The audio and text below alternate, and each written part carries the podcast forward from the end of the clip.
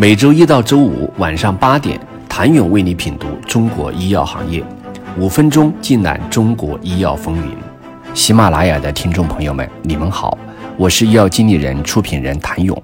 二零二二年的前六个月里，平均每三天就有一家海外药企正在宣布裁员。美国一家知名的生物技术网站日前公布了一份统计名单，今年一到六月，已有六十家药企宣布裁员。不仅包含蓝鸟生物、BBIO 等昔日明星生物科技公司，甚至还出现了诺华、赛洛菲、吉利德、博健等跨国药企的名字。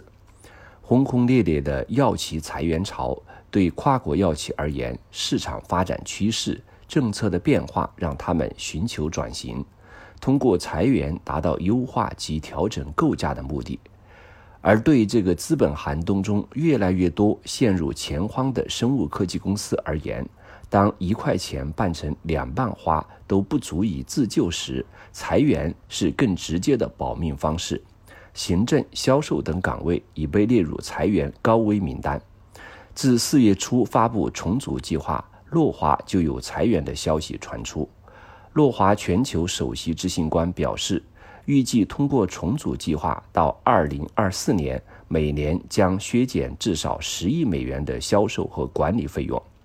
作为重组计划的一部分，诺华将在全球范围内裁员数千人。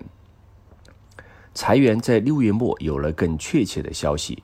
据《华尔街日报》六月三十号报道，诺华表示，计划在全球范围内裁减多达八千个工作岗位。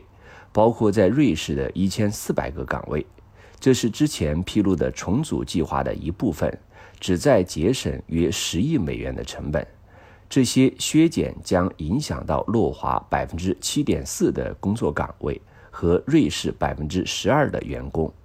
根据此前消息，洛华裁员将主要针对常规岗、行政岗以及面向客户的岗位。截至二零二一年底，洛华拥有。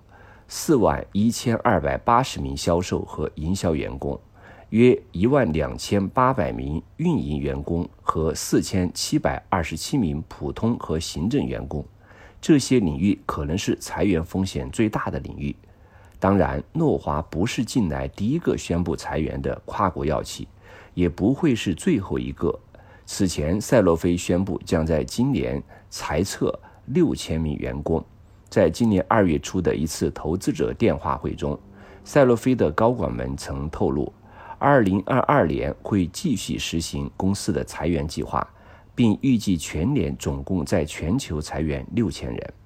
截至二零二一年底，赛洛菲全球拥有员工九万六千多人，这一数字相比二零二零年减少了百分之五。但是，二零二二年年底这一数字将继续减少至九万人。裁员是最好的解决成本之道。赛洛菲首席财务官强调，赛洛菲希望通过裁减降低人力成本，而赛洛菲的成本节约计划始于二零一九年，并计划到二零二二年节省二十亿欧元的成本。据悉，在整个成本削减期间，赛洛菲大约会裁去百分之十五的员工。这一目标将在二零二二年底实现。在经历备受争议的阿尔兹海默症药物艰难上市并商业化受挫的动荡之后，博健三月份宣布裁员以节省开支。据悉，博健的裁员计划可能涉及近千名员工。吉利德也宣布在新泽西州的前免疫医学总部解雇一百一十四名员工，而这里正是吉利德二零二零年以二百一十亿美元收购的肿瘤药物公司的前总部。更早以前，GSK、默沙东等巨头也纷纷在二零二一年挥下了裁员的大斧。显然，在跨国药企纷纷公布即将进行构架优化与调整的洪流中，裁员才刚刚开始。想了解跨国药企，特别是那些不差钱的生物科技公司如何断臂自救，请你明天接着收听。谢谢您的收听。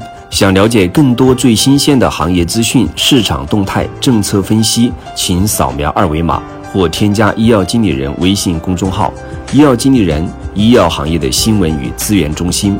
我是谭勇，明天见。